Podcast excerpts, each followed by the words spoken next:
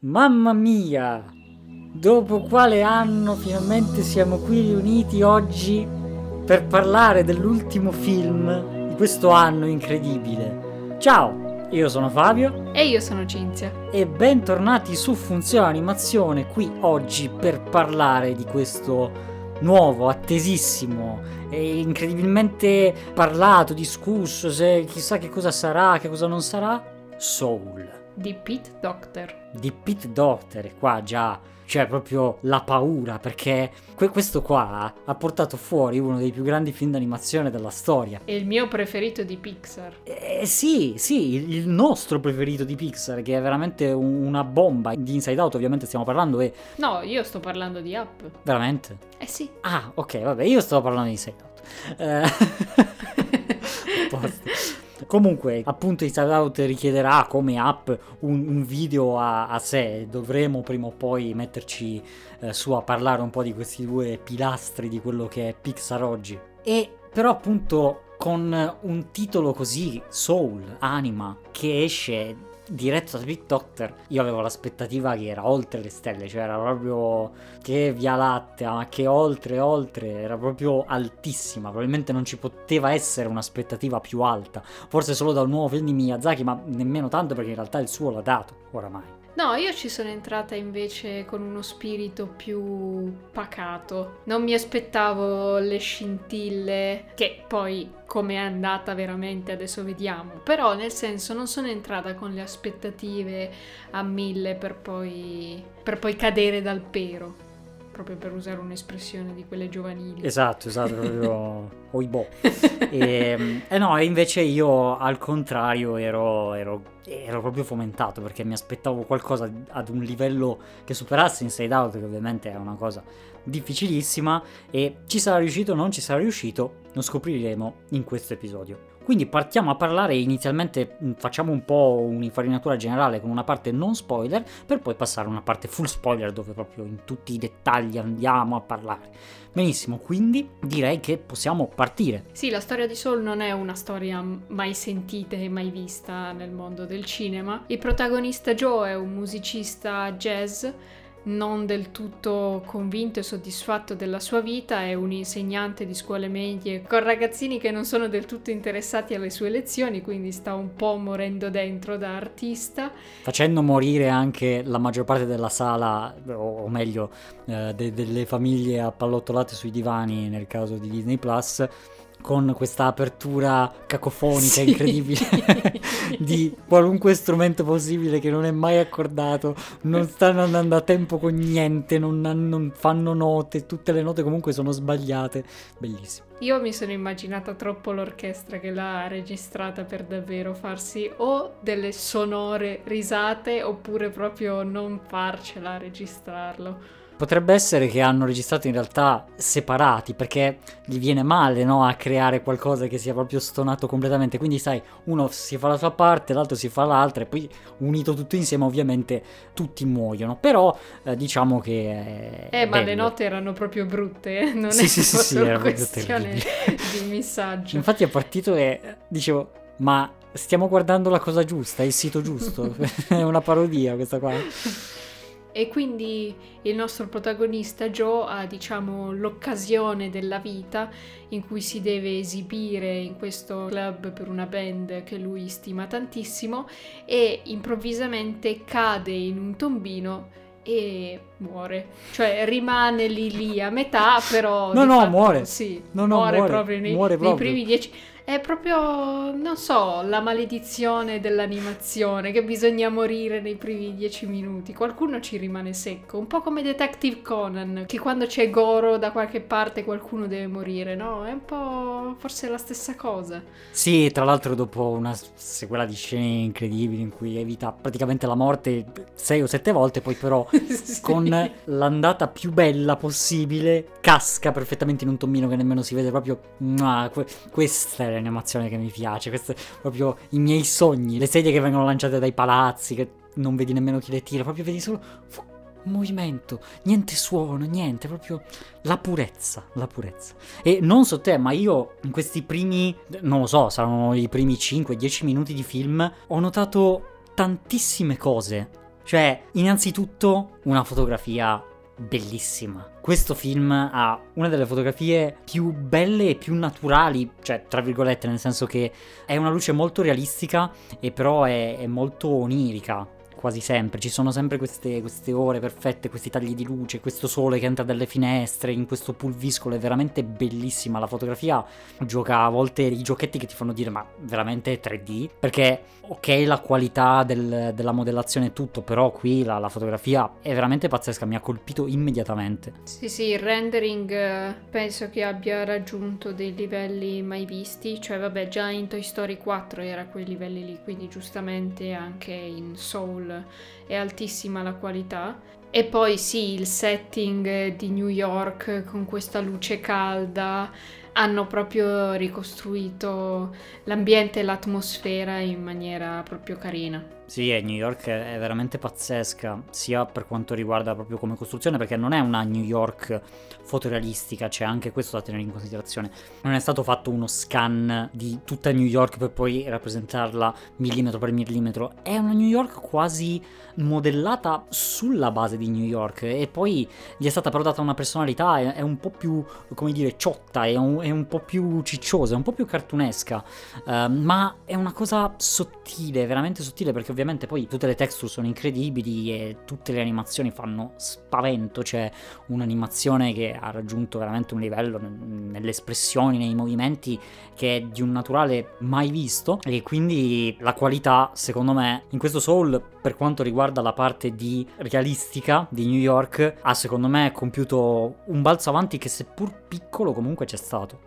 E tornando sul nostro personaggio, appunto lui suona il piano, occhi a cuoricioli subito, immediatamente. Che bello, lui suona il piano. E sappiate che noi non abbiamo visto praticamente nessun trailer di nessun tipo su, su questo Soul, quindi eravamo proprio nuovi, nuovi, nuovi. E lui suona il piano, io, cioè, mi piace un casino, è bellissimo, lo strumento più bello del mondo per me.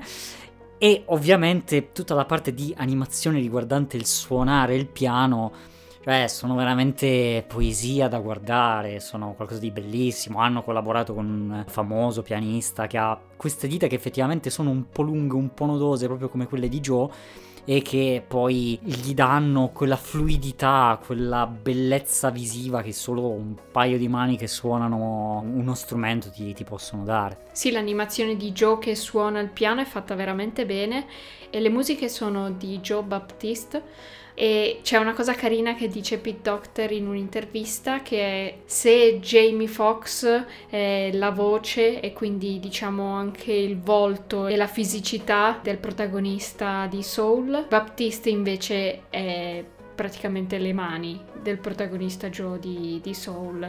Quindi è carino come diciamo abbiano fatto un mix di questi due artisti e abbiano preso delle feature da uno e delle feature dall'altro e abbiano creato questo personaggio a sé stante. Già, e tornando invece alla storia, alla scena appunto in cui uh, Joe riceve questa prima occasione della sua vita per andare a suonare finalmente in una band che conta, e c'è questa scena in cui lui fondamentalmente si cala talmente tanto nel, nel, suonare che finisce un po' nel suo mondo, no? E taglia tutto all'esterno e c'è solo lui col suo piano che suona e anche quell'effetto lì è, è, fatto solo veramente di luce e di colore, è veramente bellissimo, mi ha, mi ha, colpito perché è un momento che poi non è che ti aspetti totalmente, quindi speri solo che, che suoni bene, però succede questo momento in cui lui proprio scende nella sua bolla e ha questo momento che rende tantissimo per come è stato fatto. Sì, anche tutti i momenti musicali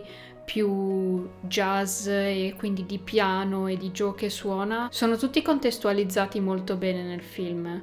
Cioè Joe non è che si mette a suonare il piano così a caso, come potrebbe essere, vabbè, in certi casi una canzone in un musical, no? È un film molto musicale perché la musica è una grande parte del protagonista, però non è che viene abusata. Esatto. I, I, punti in cui viene usata sono sempre molto significativi e ha sempre molto senso il tipo di musica anche che suona Joe. Nonostante poi comunque la colonna sonora sia composta anche da altri brani che sono eterodiegetici rispetto alla storia e comunque si eh, intersecano sempre tutti molto bene. Sì, esatto, hanno fatto la cosa molto bella che piuttosto che creare, diciamo, il classico musical dove chiunque sia che faccia il panettiere, che faccia il fabbro, eccetera, ad un tratto si mettono tutti a cantare perfettamente intonati, perfettamente a tempo, fanno come in Coco, quindi effettivamente la presenza della musica è perché il protagonista è un musicista, quindi è normale che la sua vita sia piena di musica. Così come è anche logico il fatto che non è una musica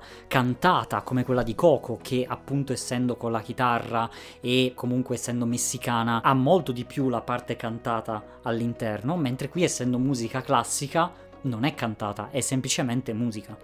E quindi io direi di passare all'altro mondo. All'antemondo. Esatto, all'antemondo, però prima, cioè nel senso, do- dopo l'antemondo, cioè prima l'antemondo, poi c'è, poi c'è l'altro mondo. Diciamo che lui cade nel tombino, ci lascia le penne circa, è un po', è un po lì, è un po' lì lì, sta, sta facendo il passaggio e arriva su questo tapirulan che lo porta verso questa grande luce, no? Che converge, che è in teoria proprio l'altro mondo. Effetti pazzeschi, con tutte queste lucine che convergono, bello, bello, bello.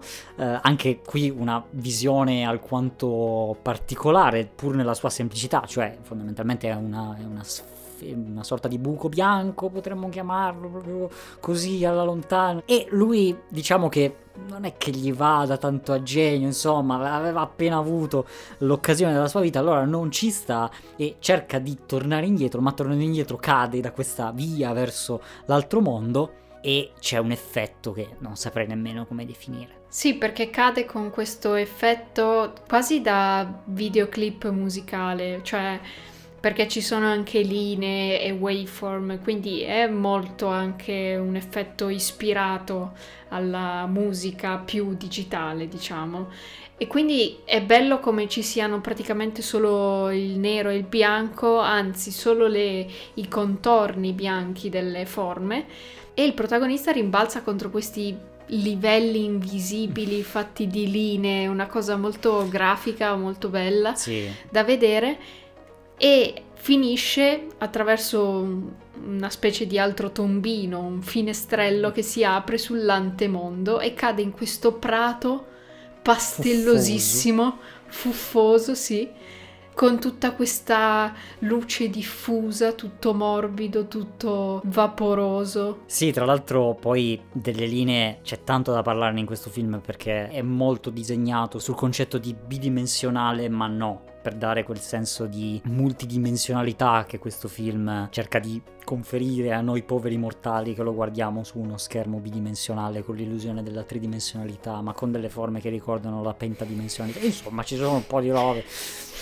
Sì, sì, un po' di concetti strani alla Pit Doctor, però è proprio il bello di come vuole rappresentare questi concetti, secondo me. Cioè, soprattutto ad esempio in Inside Out c'era molto questo aspetto di visualizzazione di concetti molto molto astratti. Come la mente. Sì, e qui è invece più la visualizzazione invece di concetti come la vita, la morte, la nascita che è molto affascinante come hanno sviluppato. Perché infatti Joe arriva in questo antemondo che sarebbe il luogo dove stanno le anime prima di arrivare sulla Terra. Quindi prima di nascere e arrivare dentro un corpo, le anime si trovano in questo luogo in cui vengono caratterizzate, diciamo. Possono assumere diverse caratteristiche, ad esempio l'egocentrismo. Sì, anche è bello come ci siano anche i tratti caratteriali negativi, giustamente. Sì, sì, l'entusiasmo, la pigrizia, eh, l'egocentrismo, l'energia, la positività.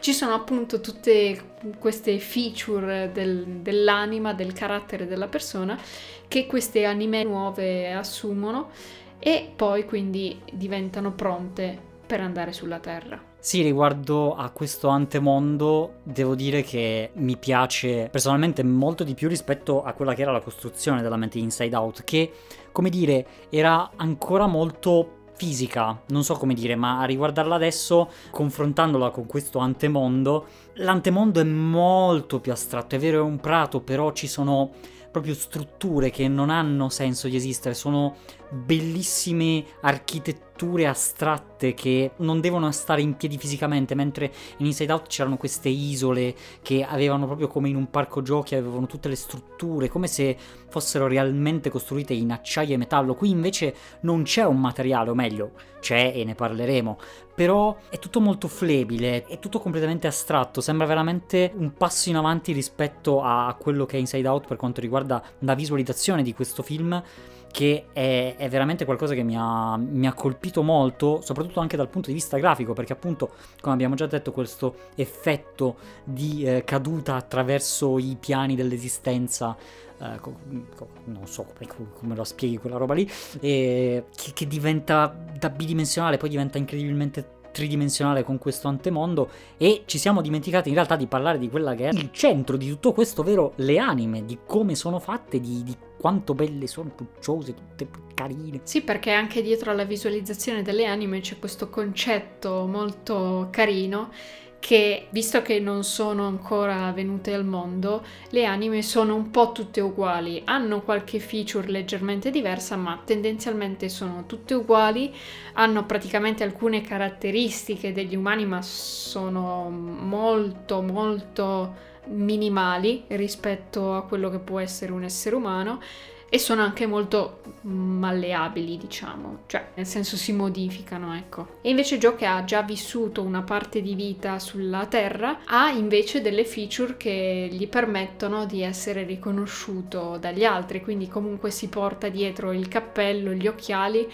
Questa è sì una scelta da una parte semplicemente eh, dal punto di vista dello storytelling, cioè comunque il pubblico deve essere in grado di riconoscere il protagonista in mezzo a tutte le altre anime. E quindi gli si mette il cappello e gli occhiali, però è anche interessante come sia giustificato dal fatto che visto che eh, l'anima ha già vissuto, si porta comunque dietro delle caratteristiche della sua persona umana, del suo corpo. E infatti ci sono anche altre anime che hanno già vissuto, vengono chiamati mentori, perché si occupano appunto di far trovare la scintilla alle anime nuove.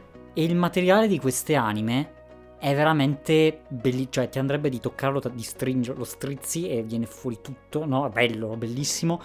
E che in realtà è basato su un materiale reale che si chiama aerogel o qualcosa di simile, che è questo materiale, questo gel, che è fatto al 90% di aria ed è incredibile perché praticamente come l'aria, però è come aria condensata.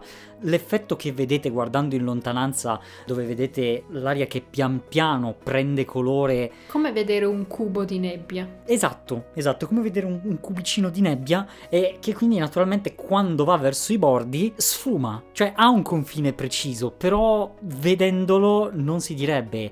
E questa cosa è resa molto bene, infatti questi personaggi sono proprio visivamente belli perché quasi si mischiano con l'ambiente, nonostante spicchino comunque, cosa che non deve essere stata troppo facile da fare, realizzare praticamente tutto dello stesso materiale ma fare in modo che gli elementi comunque si distinguessero uno dall'altro. E lo fanno utilizzando principalmente il colore, questo blu, verde acqua, azzurrino chiaro, che poi per dargli rotondità e profondità ha come ombre e luci, tra virgolette, questi eh, tutti praticamente gli altri colori dell'arcobaleno sui bordi. E, e l'effetto finale che dà, l'effetto visivo, è molto molto impattante cosa su cui ci hanno chiaramente speso tantissimo tempo nel design di questo perché sarebbe stata un po' la cifra stilistica del film, come lo era Gioia e il suo corpo frizzantino per Inside Out. Sì, esatto, per sviluppare il look delle anime ci hanno messo tanto sia in termini concettuali, perché comunque si sono chiesti come rappresentare un'anima, quindi sono anche carinissimi tutti i concept art che si trovano in giro di visualizzazioni dell'anima di diversi artisti hanno anche fatto molta ricerca chiedendo a esperti di religione in diverse culture come rappresentano, come credono che sia l'anima.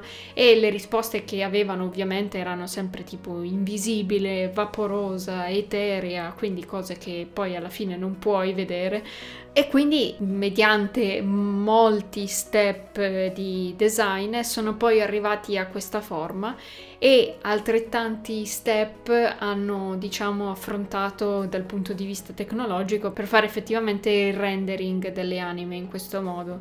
E sì la cosa che ai bordi diventano arcobaleno io l'ho trovata una cosa bellissima anche perché poi comunque questo effetto si riflette anche nel senso nell'animazione, nei movimenti, in alcuni casi viene ripreso in modo molto carino questo effetto arcobaleno diciamo e poi l'aspetto che hanno ottenuto è proprio giusto per quello che pensavano nel concept, nel senso è proprio così che sembra quasi che, quasi che non si riesca a toccarle le anime perché ci si passerebbe attraverso, però comunque hanno sostanza.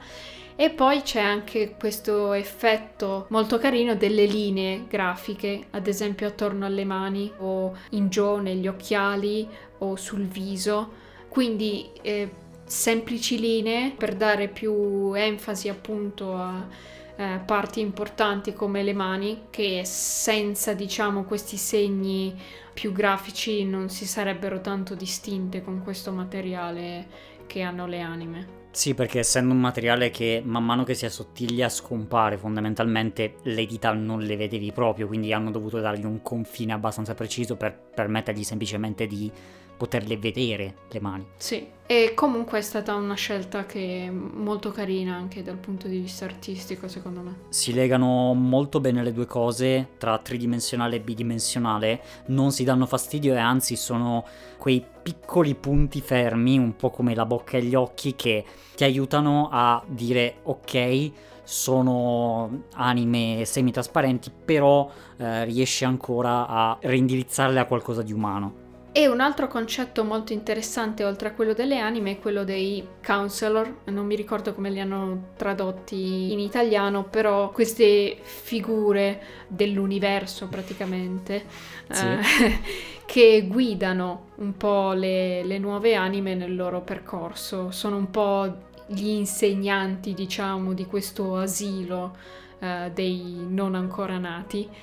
E eh, devo dire che il design è veramente pazzesco. Allora sono partiti dalle limitazioni che non volevano eh, che questa figura assomigliasse troppo a um, nessun umano sulla Terra, quindi hanno cercato di astrarre il più possibile e sono giunti a questo concept di questa linea che è un po' bidimensionale, un po' tridimensionale, praticamente utilizzando del banalissimo fil di ferro e vedendo come se visto da una certa prospettiva aveva una certa forma bidimensionale, ma poi se ci giri attorno eh, in realtà è tridimensionale e cambia quindi anche forma. E devo dire che come hanno animato queste guide universali è davvero davvero molto bello. Ricordava anche un po' la linea di Cavandoli, no? Eh non so se abbiano preso direttamente ispirazione da quei corti lì, però vabbè, è la prima cosa a cui ho pensato quando li ho visti, però devo dire che sono stati animati in un modo anche molto malleabile e sorprendente certe volte, cioè possono cambiare veramente tanto e poi ci saranno anche dei dettagli che riprenderemo nella parte spoiler. Ah, Jerry si chiamano, tutti Jerry.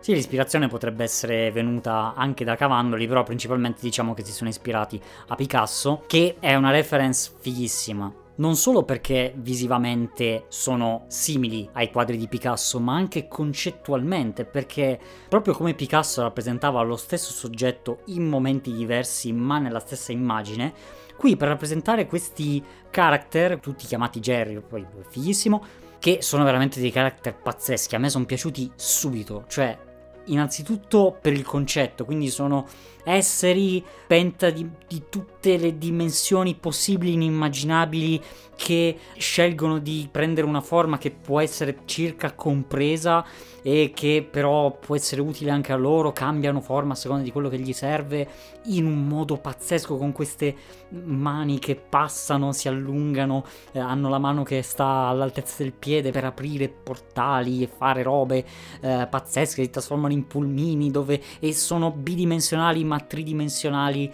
e hanno questo riempitivo fra le linee che però quando due linee passano nell'altro senso si svuota, cioè è una roba talmente tanto grafica che è veramente fighissima. Io li ho amati tantissimo in ogni fotogramma in cui si muovevano, sono veramente una gioia per gli occhi da guardare. E quindi, boh, cioè, GG, bellissimo, bellissimi. E quindi per tornare alla storia, Joe eh, si ritrova nell'antemondo e diciamo si trufola un po', fa in modo di essere scambiato per eh, i mentori che si occupano de- delle anime per fargli trovare la scintilla e c'è questo concetto bellissimo che le anime nuove devono trovare la scintilla che sarà poi un po' il fulcro centrale del film, quindi questo trovare la scintilla, trovare quello che ci rende appassionati, quello che ci dà uno scopo nella vita. E c'è questo stanzone pieno di cose dal tiro con l'arco alla musica, ai libri, alla scienza, dove queste anime sperimentano per trovare la propria scintilla e a Joe viene affidata, diciamo, l'anima più peste di tutti. che è addirittura 22, quando poi dopo ne viene nominata una, è tipo un triliardo e qualche cosa eh, milioni di, di, anime, quindi vuol dire che sta lì da tantissimo da sempre, tempo. Da sempre, è lì da sempre. Che si ostina, diciamo, a non trovare la, la, sua scintilla e quindi a non poter andare sulla Terra. Diciamo che proprio non ci vuole andare e quindi si ostina a non trovare la propria scintilla.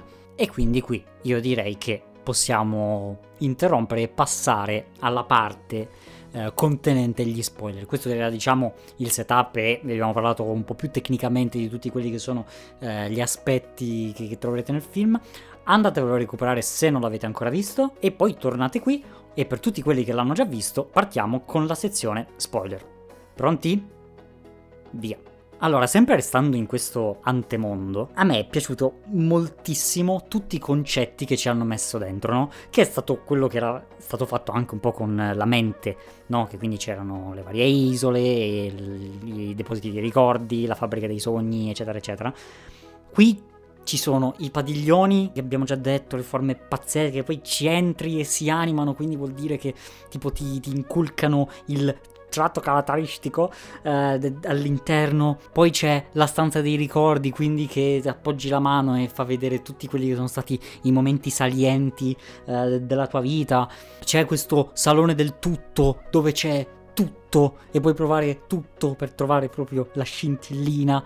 E poi c'è l'archivio che uso, diciamo, per introdurre questo Terry, quest'altro counselor, che è, diciamo, un po' il cattivo cattivo del film, se, se così lo, lo, vogliamo vedere, che è una delle tante dimensioni di Jerry, che però si chiama Terry, che ok, cioè lo so che è stato fatto perché comunque così lo capisci meglio, anche se i due nomi sono molto simili, tra Terry e Jerry ne passa un po', però si capisce veramente subito che lui darà problemi, quindi secondo me se si chiamavano tutti Jerry e poi lui quello basso un po' scontroso, eh, secondo me era stato più bello, però è problema mio al solito. E però quando arriva in questo archivio di tutte le anime, si passa cassetto per cassetto, scheda per scheda ad una velocità pazzesca e che nel mentre conta anche tutte le anime perché lui giustamente è multidimensionale quindi può fare tutto.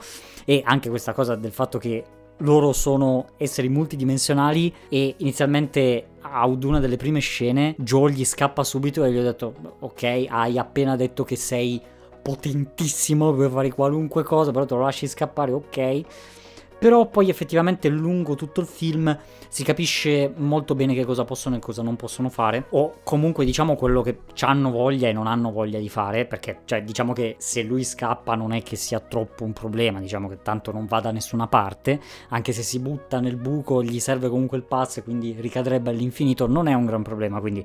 Uh, semplicemente sono molto tranquilli, fanno le cose a modino, tutto per benino. Tutto perfetto, per poi esserci quello che è l'elemento forse più bello all'interno dell'antemondo, ovvero la bolla. Questo luogo dove finiscono le anime che, tra virgolette, si perdono mentre stanno facendo qualcosa. Que- quei 5 minuti che sembrano alla persona, dove in realtà passano delle ore, ma sono talmente concentrati, talmente assorti in quello che stanno facendo, talmente appassionati che entrano un po' in questa bolla dove eh, si chiudono all'esterno del mondo. E che è una roba bellissima anche perché spiega un concetto che, che ho sentito dire uh, esternamente, ovvero soprattutto tra i musicisti c'è, c'è, questa cosa che se tu stai suonando, dopo un po' che suoni, l'abitudine a suonare ti porta a non pensare mentre fai, ma semplicemente a fare. E questa cosa, portata ai livelli altissimi, portata ai livelli estremi, a volte ti porta proprio... Eh, succede in alcune performance di artisti incredibili che ad un certo punto si bloccano, come se si rendessero conto che quello che stanno facendo non saprebbero più farlo, perché se dovessero dirti cosa stanno facendo non sanno più dirtelo, e quindi si bloccano improvvisamente e non riescono più a, a riprendere, che è una cosa che viene mostrata effettivamente, c'è questa scena nella bolla, e quindi lì ho proprio tipo ho riso tantissimo, ma non perché era divertente, ma perché proprio ho detto, ma fighissimo, hanno spiegato anche questa cosa, e bellissimo perché ci hanno legato anche il concetto dell'ossessione, ovvero quelle persone che non solo stanno in una bolla, ma ci stanno per talmente tanto tempo che diventa un'ossessione che gli estranea dalla vita. E quindi questa bolla è, è veramente un colpo di genio, è, è quasi, anzi non è quasi, è come la discarica dei ricordi di Inside Out, circa. Sì, anche il fatto che la passione diventa ossessione, quindi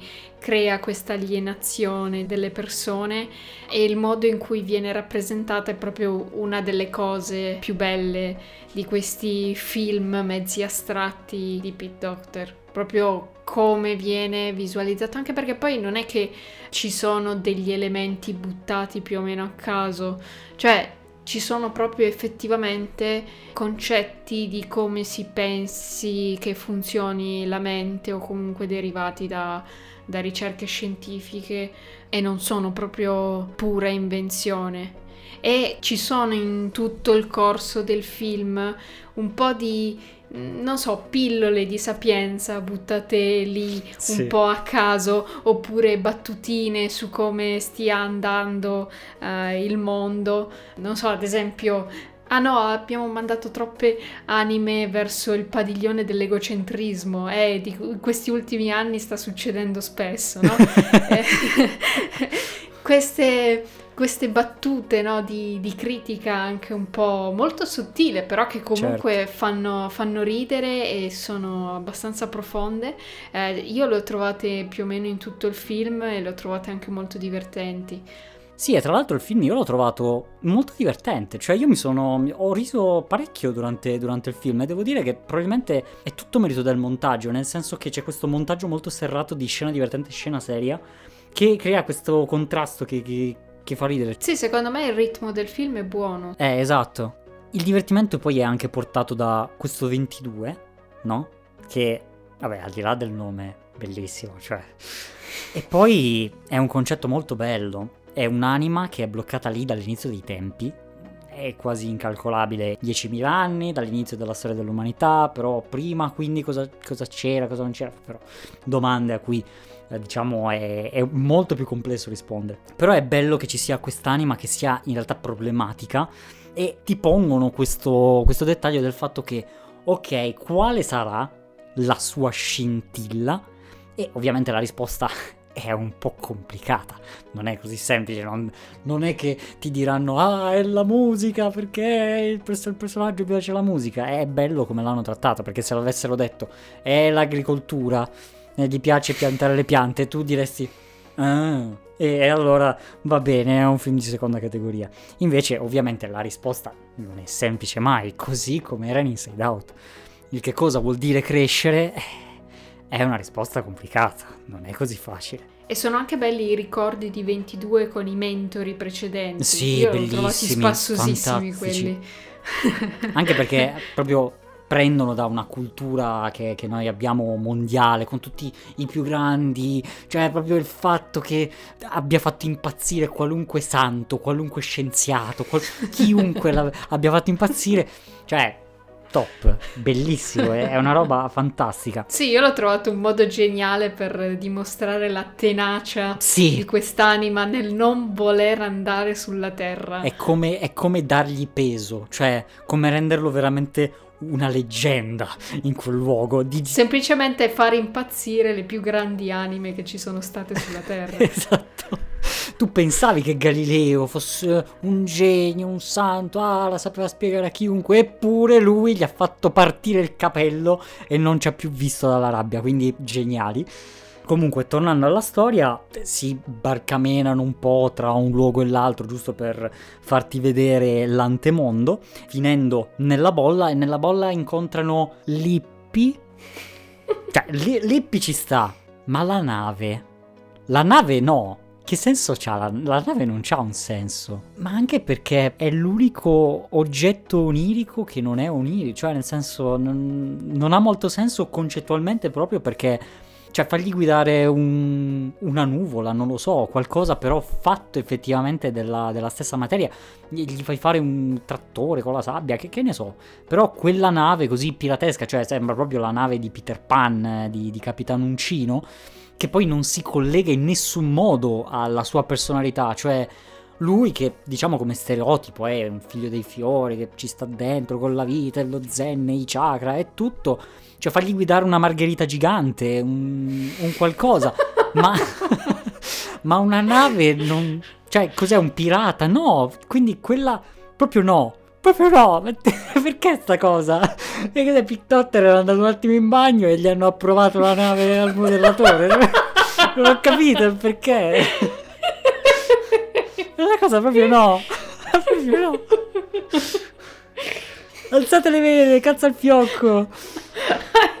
che bello, me lo sto immaginando troppo. Tantissimo. Mentre che timbrano. Ma che diavolo è? Ma perché? cioè, tutti i padiglioni fighissimi, concetti astratti, vai, vai. Una nave. Ma perché? Vabbè.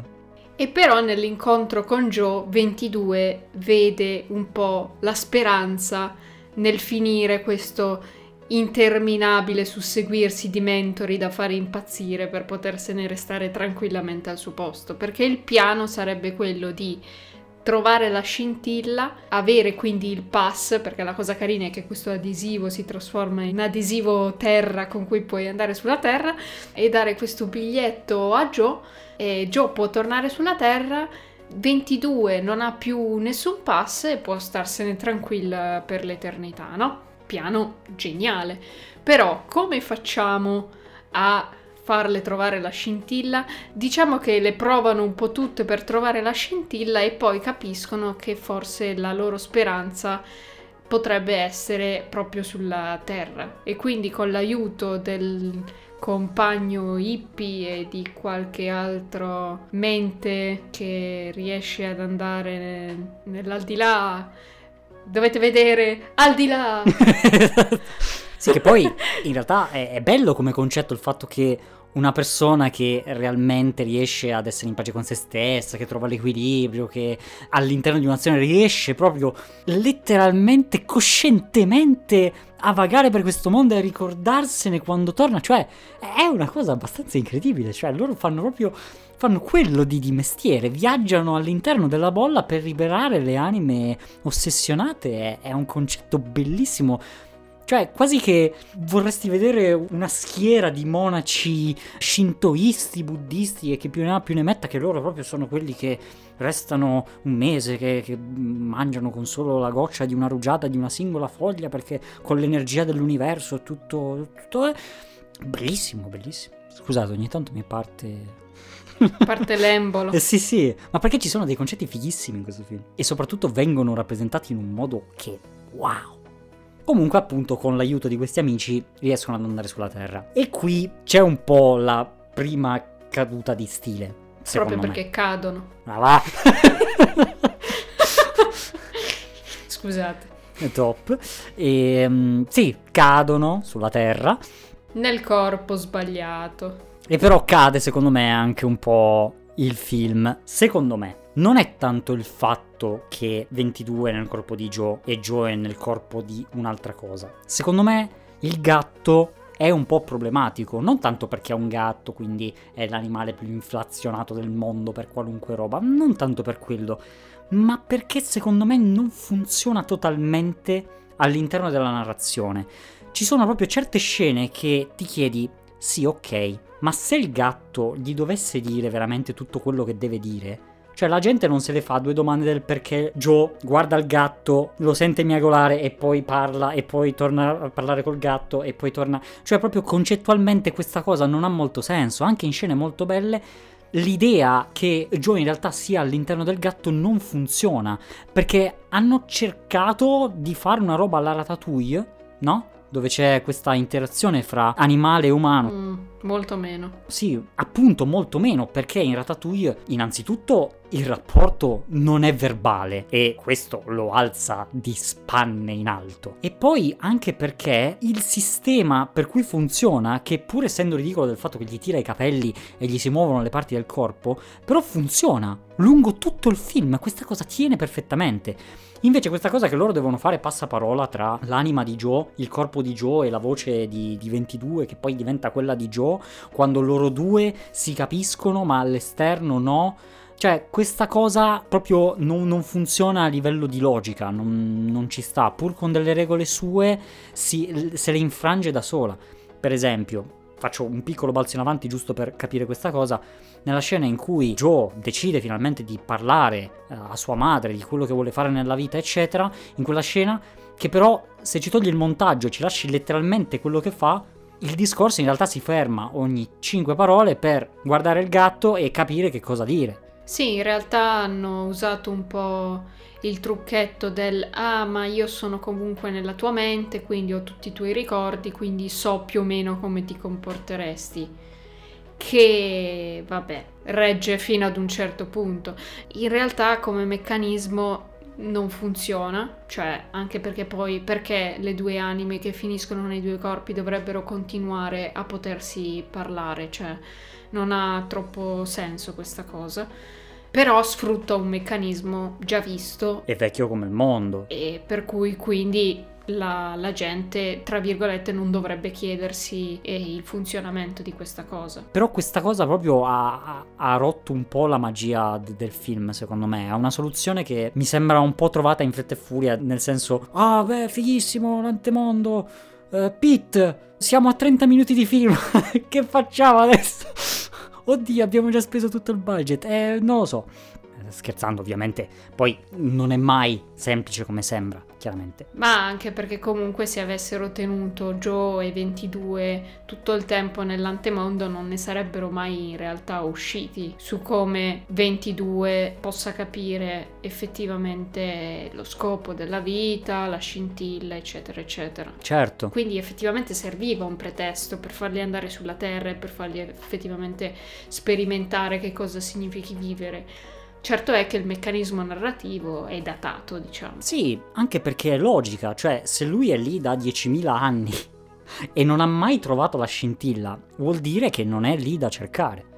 Bisogna andare in un altro posto, ovvero la Terra. Quindi già te lo potresti, tra virgolette, aspettare che finirà così. Però la soluzione alla fine non funziona.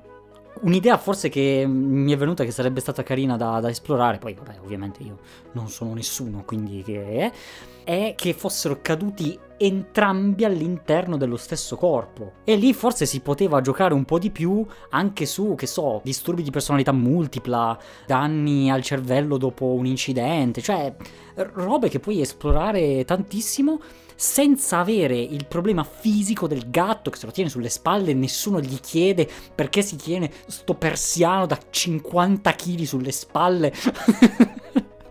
Quindi, boh, e... e il gatto. Andiamo avanti. Sì, quindi in questa parte centrale del film si vedono un po' tutte le peripezie di Joe 22 perché Joe viene visto da Dorotea, quindi il capo della band in cui dovrebbe suonare la sera, in vestaglia da ospedale tutto sporco di pizza.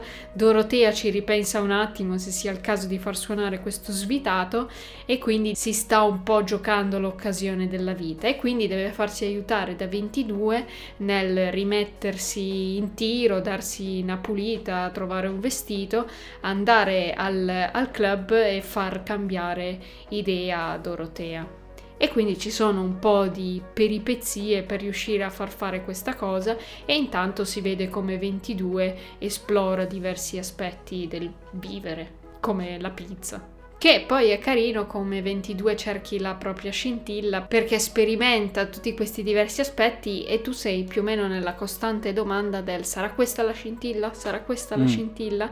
Quindi quella cosa lì è carina secondo me. Sì, sì. E in realtà nonostante la parte della città sia, sia, un po' fiacca, viene tenuta su da una scrittura che in realtà la rende comunque divertente, perché poi 22 non sa muoversi, quindi c'è queste animazioni bellissime di lui che, cioè nemmeno Willy il Coyote, veramente e girano in questa città che è meravigliosa, è bellissima, cioè la, la New York più bella che abbia mai visto, con gli angoli, con uh, tutti i dettagli, anche perché non è la New York dei palazzi, è la New York un po' dei sobborghi, un po' la parte veramente vissuta della città, con tutte le, le case a schiera, eccetera, eccetera. A me la città è piaciuta moltissimo soprattutto con questa fotografia che continuo a ripetere è e ci sono anche tantissimi set, tantissimi personaggi, la complessità comunque delle scene Vabbè, non che quelle nell'antemondo siano semplici, voglio dire. Esatto. Però una volta risolto il giga problema del rendering, diciamo che le altre cose vanno lisce. Invece comunque in New York c'è tanto, ci sono tanti personaggi, tutti diversi. Tutti ben caratterizzati. Sì, tanti set, tante cose che accadono. È effettivamente molto complessa anche quella parte lì.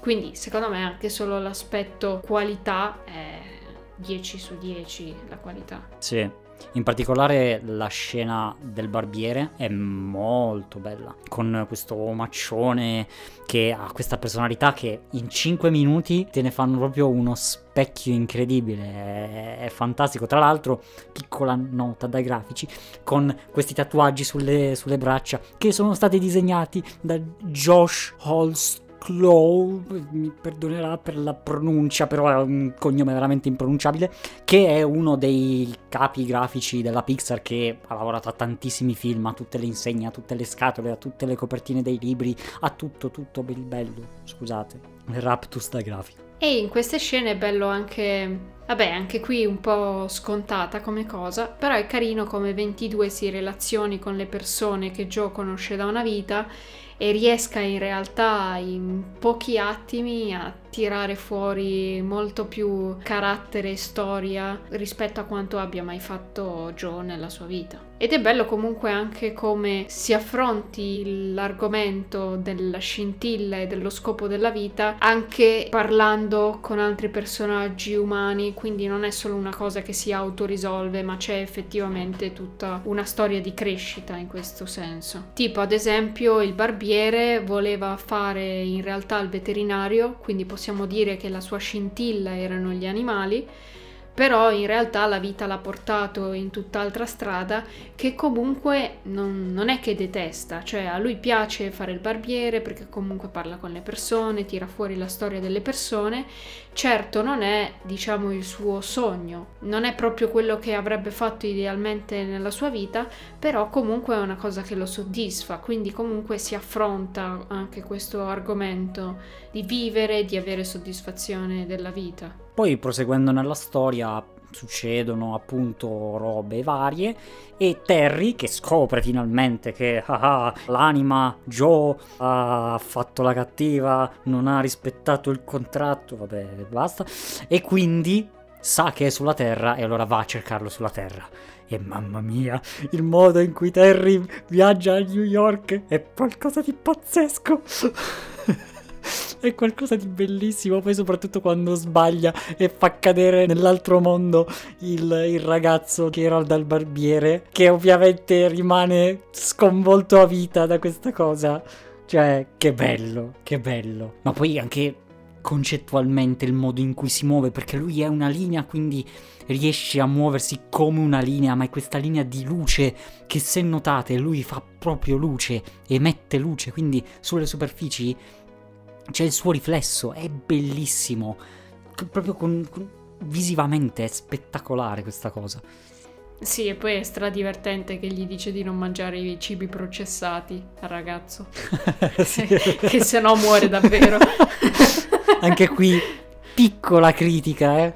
Eh, esatto, piccola sono critica. quelle pilloline di critica. Sì, sì. Tra l'altro, parlando un po' di musica, di colonna sonora, in realtà, vabbè, allora io non me ne capisco neanche e siamo d'accordo. Però io su un film che parla così tanto della musica, che ha un protagonista musicista che, che suona il piano. Io onestamente mi aspettavo qualcosa di, di, più, mi aspettavo un tema portante, estremamente forte. Non lo so, perché c'è tanto la figura del jazz che non, non è fatta fondamentalmente per portare temi come se fosse una colonna sonora, è vero. E quindi chiaramente c'è questo elemento. Però ci sono le musiche che non sono jazz, la musica dell'antemondo, e per quanto stiano bene, cioè assolutamente sono fatte veramente bene, mm, proprio ieri mi sono ascoltato tutta la colonna sonora ed è veramente veramente bella, però non c'è un tema, un ritornello come Up, come Inside Out che ritorna e che lo senti e ti fa dire ecco,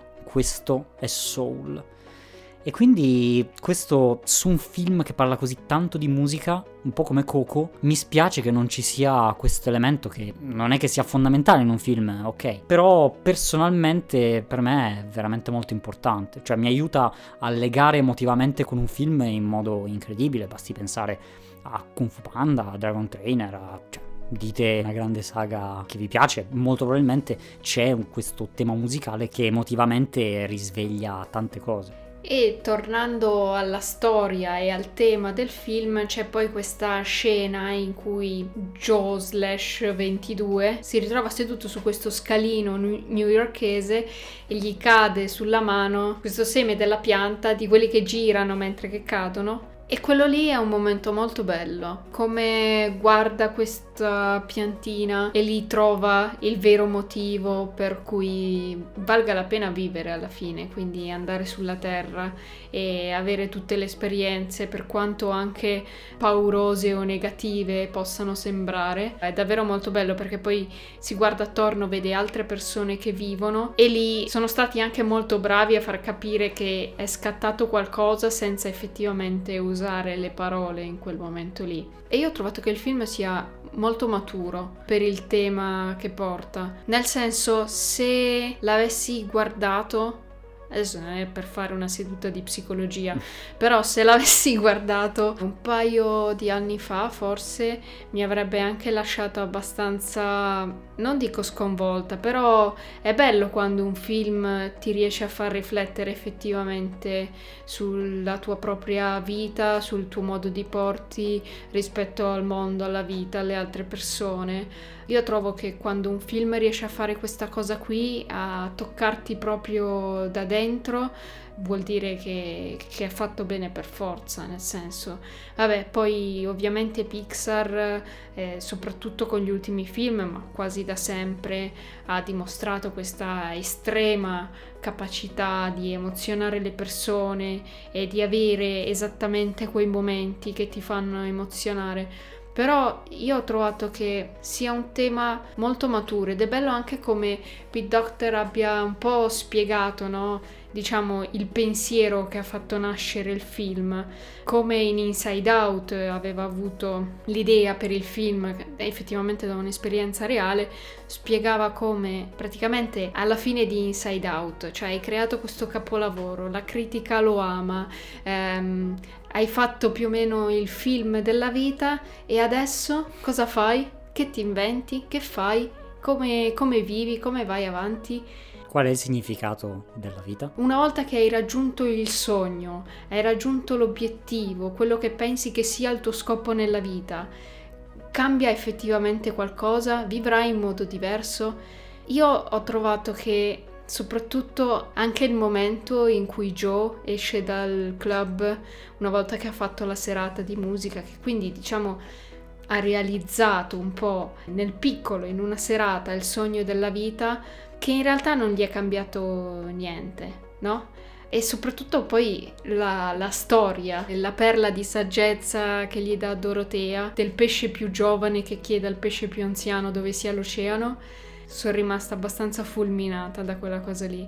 Che alla fine ci siamo già nell'oceano, ma tutti pensiamo che sia acqua e non lo vediamo come effettivamente un oceano anche il fatto che la scintilla sia alla fine la voglia di vivere di per sé, non è che rappresenti una qualche passione specifica che dobbiamo per forza avere, se no non siamo degni di vivere o non facciamo una vita degna se non inseguiamo un certo scopo nella vita.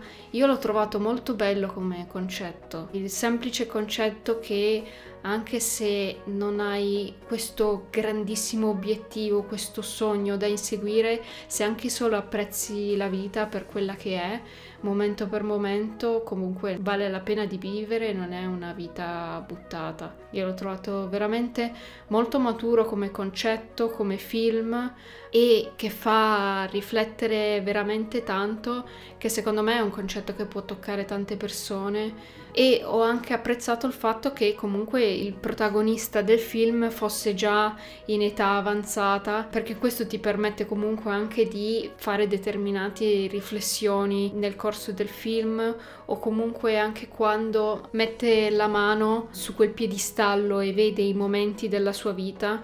Abbastanza all'inizio del film, quello anche è stato un momento fighissimo perché poi guarda effettivamente tutti i momenti della sua vita e dice che la sua vita è inutile, no? Però poi alla fine, quando capisce veramente che cosa sia vivere, allora eh, ripensa esattamente a quei momenti e diciamo li rivive un po' in modo diverso, si ricorda che effettivamente quei momenti hanno avuto un significato per determinati aspetti. Cioè, per come ha spiegato questo concetto, secondo me è veramente fighissimo. È al, all'altezza di Inside Out quando spiega che serve anche la tristezza e che non si vive di sola gioia. E però l'ho trovato anche molto più vicino a Up. Co- concettualmente l'ho trovato molto più vicino a quella storia lì. Vabbè, adesso farò un piccolo spoiler su Up, però è un film di anni e anni fa, quindi se proprio non l'avete visto tappatevi le orecchie per un attimo quando Carl apre il, il diario e vede che ha tutti i ricordi insieme a Ellie, che Ellie comunque, sebbene non abbiano realizzato, diciamo, il sogno della loro vita, hanno vissuto comunque. L'avventura. Esatto. Quindi l'ho vista come una ritrasposizione di quel concetto lì, sebbene comunque venga da confrontarlo con Inside Out per questo aspetto di visualizzazione di concetti molto astratti, secondo me è molto più vicino a Up di quanto non sia ad Inside Out. E poi, giusto per chiudere questa seduta, il momento in cui Joe torna quindi a casa dopo aver fatto questa serata al club e trova gli oggetti di 22 e trova in particolare il semino dell'albero e comincia a suonare, questo semino assume tutto un significato, entra nella bolla, secondo me è veramente bello quel pezzo. Sì, sono, sono molto d'accordo, il tema trattato viene spiegato bene e viene spiegato in un modo molto molto bello. A me in particolare ha toccato il concetto di bolla che poi si trasforma in ossessione, perché è una cosa in cui comunque eh, sempre per seguire la seduta eh, dello psicologo, eh, in cui comunque mi ci ritrovo molto. Io sono uno che quando si fissa su una roba ha voglia venirne fuori, eh, ci va del bello e del buono, finché non la finisco fondamentalmente non ne esco. Quindi il concetto di farti vedere a te stesso e dire, cavoli però quel mostro che guarda a terra e fa effettivamente ogni tanto eh, sono, sono anch'io 22 è un personaggio che mi piace moltissimo perché sì, è una sorta di teenager che ha l'atteggiamento tipico da teenager, no? Quindi è un po' scazzato, è un po' non gli interessa niente, lui mm, vuole solo stare per i fatti suoi, quando in realtà poi i fatti suoi sono quello scatolone buttato nell'angolo dell'antemondo dove lui praticamente raccoglie cose per nessun motivo quasi. È interessante soprattutto quando poi arriva a dire io non sono all'altezza di vivere, cioè il problema mio è che proprio io non, non sono quasi degno. E quindi, cioè wow, cioè wow, quando in realtà non è tanto come se fosse un, un diritto ma è quasi un, un piacere, cioè nel senso eh, diventa quasi questo impulso, questa scintilla che ti fa venire voglia effettivamente di, di venire al mondo e di scoprirla questa vita, di, di, di viverla. Tracciando sempre una linea rispetto ai film di Pete Docter, come, come, chiaramente hai detto tu, è una sorta di misto tra app, soprattutto anche per l'età del protagonista, anche se non ha 80 anni, scelta magistrale, e un po' è Inside Out con questa costruzione dell'astratto reso, reso, visibile con tutte le sue regole, come se fosse una piccola azienda, una piccola società che, che fa quello di mestiere, co- come era la mente. Ci sono i trasporti, ci sono i direttori. You Seminar, stiamo facendo il rebranding. Stiamo... Bellissimo, la parte lì. Ah, il marketing ha voluto rifare tutto. Eh, rebranding per chi che non lo conosce nessuno. so, è stato bellissimo. Qu- quanti soldi buttati per, per una cosa. Ehm, però si vede oramai che i tratti distintivi del film di Pete Doctor ci sono. Quindi la costruzione del, del, mondo immaginifico, il personaggio che non è particolarmente interessante né particolarmente in un'età interessante e alcune scene che proprio sono chiave, come la scena, anche qui piccolo spoiler di Inside Out, la dico proprio in 5 secondi, la scena in fondo alla discarica dei ricordi dove Gioia piange, no? Queste scene tetre, incredibilmente buie, incredibilmente potenti emotivamente, così come era la scena del libro di Carledelli e anche qui c'è questa consegna del seme a 22 che purtroppo, secondo me, non ha la stessa carica emotiva di Inside Out ed Up.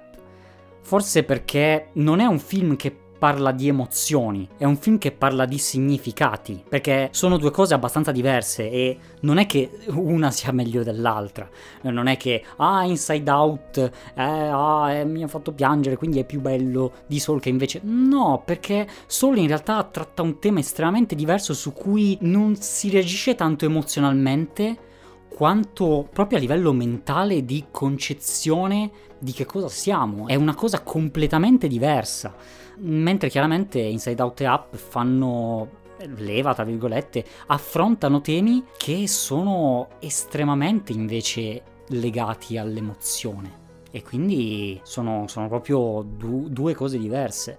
Oltre al fatto che comunque ha qualche pecca qui e lì, quindi diciamo che la magia, tra virgolette, un po' eh, viene, viene rotta in alcuni momenti. Inoltre, per quanto riguarda proprio il finale finale, quindi 22 che va con il suo pass per la Terra, che tra l'altro cade verso l'Himalaya, il Nepal, quelle zone lì, quindi... Mm, mm, mm, perché poi c'è questa teoria, no? Che è tutto concatenato in realtà nell'universo Pixar, quindi che Andy in realtà... È, quindi potrebbe essere Andy 22, chi lo sa? Uh, Però no? se esce da una porta di Monsters Co., chissà dove si ritrova. Esatto, esatto, quindi c'è, c'è tutta questa teoria incredibile, che sarebbe fighissimo se un giorno facesse un film che si chiama Pixar e uniscono tutti i mondi, cioè lì proprio altro che Marvel Cinematic Universe, qui siamo oltre, qui siamo oltre.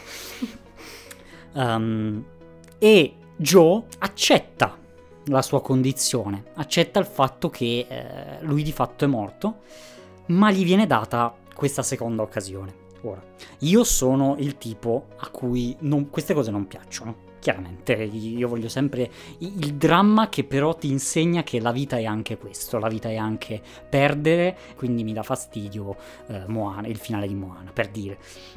Eh, sapete di cosa parlo dell'uncino, ok in realtà all'interno del film non dà troppo fastidio, mi dà fastidio concettualmente ma ci sta.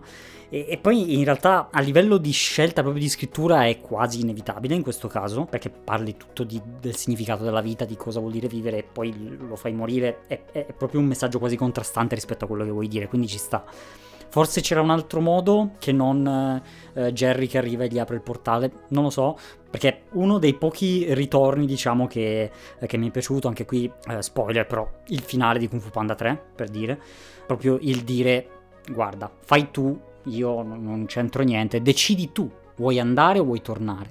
In parte qui c'è, però diciamo che il modo non mi è piaciuto tantissimo, vabbè, ma qui è proprio problemi miei al solito. Ma più che altro è che la scappatoia per un'anima che è rimasta incastrata tra la vita e la morte, per una persona che è andata in coma potevano anche trovarla, cioè nel senso... Sì. mm, Non è che serviva a distrarre Terry nel conto del pallottoliere per Sì. poter far svicolare Esatto, era Joe quella cosa lì. dall'altra parte.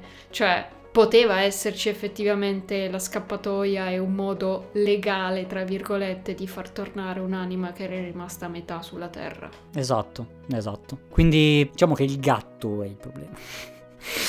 Alla tutto, fine. tutto viene ricondotto lì. Tutto viene ricondotto lì. E cioè anche questa cosa del coma poteva essere ovviamente esplorata tantissimo. Cioè, immaginate. Nonostante ci sia stato comunque un lavoro enorme su tutto, l'aggiunta di questa cosa forse l'avrebbe reso veramente un altro capolavoro. E io trovo che comunque, eh, per tornare alla cosa che dicevi del finale, sul fatto che non tiene poi tantissimo, eh, forse dipende anche comunque dal fatto che la relazione tra Joe e 22 non viene rafforzata troppo. Si combattono anche un po' ad un certo punto del film, addirittura ad un certo punto Joe si arrabbia con 22, quindi comunque non è un rapporto forte come quello che poteva essere tra eh, gioia e tristezza o tra Carl ed Ellie nei film precedenti, quindi forse stona anche un po' per quello e la soluzione finale. Devo dire che però secondo me dal punto di vista sempre visivo, di visualizzazione del concetto della lotta interiore, è fatto bene, nel senso mi è piaciuta questa turbine di sabbia con queste figure altissime oscure. Sì, visivamente sì. che praticamente urlano a 22 tutti i suoi pensieri negativi alla fine, cioè è quel l'io più cattivo che tutti abbiamo dentro che ce ne dice di tutti i colori molto peggio di quanto ci dicano in realtà le persone vere che abbiamo attorno. E ho trovato anche carino che effettivamente il mostro di sabbia nera più alto sia appunto quello di Joe, perché per quanto i mentori di prima gliene abbiano dette di tutti i colori, comunque quando invece da una persona che hai costruito un certo rapporto ti viene detta qualcosa di negativo ha comunque molto più peso rispetto ai casi precedenti. E quindi c'è questa figura insormontabile di Joe che ha praticamente causato il perdersi dell'anima di 22 e invece quando gli restituisce la scintilla e gli dice effettivamente che cos'è eh, si recupera un po' il rapporto tra i due. Sì, hai, hai ragione, effettivamente la relazione tra loro due non è che venga costruita più di tanto, cioè ne, ne passano tante, però è quasi come se piuttosto che un viaggio con loro due sia un viaggio dentro ognuno dei due. Cioè tu vai a scoprire pian piano Joe, ma anche 22, però in realtà tra loro due non si crea tanta empatia, tanta, tan- tanta emozione appunto. Sì, l'uno fa scoprire delle cose all'altro, però mm, non è che le scoprono insieme, diciamo. Cioè 22 provoca delle riflessioni in Joe, Esatto. eh, Joe fa scoprire delle cose a 22, però non è che costruiscono mai niente insieme. Anche perché non hanno un reale scopo insieme, ognuno cerca di ottenere quello che vuole, quindi in realtà 22 ha l'effetto collaterale di scoprire il perché, il che cos'è la sua scintilla, però in realtà aiuta Joe semplicemente perché è nel suo corpo, quindi diciamo che glielo deve, ma glielo deve perché così lui si può liberare del suo pass. Quindi c'è una sorta, tra virgolette, di egoismo nei due che li porta a fare quello che è meglio per se stessi e via. Così. E poi niente, io mi sono dimenticato di dire che mi piaceva molto che nel- nell'antemondo c'è questa vignettatura tutta attorno che non è di luce ma è di sfocatura. Quindi c'è questa sfocatura su tutto il bordo. E basta, l'ho detto adesso, quindi siamo, siamo a posto. No? Eh, allora siamo a posto. Siamo a posto? Eh, perfetto. Sì, direi che abbiamo detto tutto, abbiamo straparlato come al solito. Sì, però in questi casi a me fa molto piacere straparlare di, di questi film perché comunque c'è tanto dietro alla scrittura, dietro alla realizzazione di, di questi particolari film. Eh, e in particolare, cioè nel caso non l'abbiate capito, è proprio così, ci piace molto Pete Doctor e quindi abbiamo molto piacere nell'approfondire particolarmente le- i film che ha, che ha diretto. Benissimo. Quindi eh, non vi tratteniamo oltre. Grazie mille per aver visto questo episodio. Fateci sapere nei commenti su YouTube, su Twitter, su Instagram che cosa ne pensate, cosa, cosa vi è suscitato, qual è l'aspetto della vostra vita che ha cambiato questo film. Condividete questo episodio con i vostri amici, familiari e tutto un po' e noi ci risentiremo in un prossimo episodio su Funzione Animazione. Iscrivetevi, ciao! Ciao a tutti! Ciao ciao! Porca miseria, far perdere le staffe a Maria Teresa ce ne va. Eh, eh ce ne va, eh. Farle perdere ai santi vuol dire che... Che c'è un talento lì dietro. Eh sì. Tra l'altro, tutto questo film, beh non tutto, però soprattutto le fasi finali, fatte tutte in covid, cioè lo so che non ne posso, cioè io non, per primo non ne posso più di sentir parlare di sta roba, però è incredibile, cioè, porca miseria, che organizzazione. Ah, ecco perché la nave, perché in covid, in, in videochiamata, Pete ha detto, eh, allora, quindi facciamo una nave che passa attraverso, e gli altri, che ha detto, ha detto, ha detto nave, nave, vabbè, ok Pete, va bene. e gli hanno fatto la nave, così, proprio... Va bene. La nave e il gatto, a posto. Che poi ti ricordi il perché c'è il gatto sul... sul... Perché stanno facendo la pet therapy. Anche qui secondo me è critica velata, le cazzate che ogni tanto si tirano fuori, però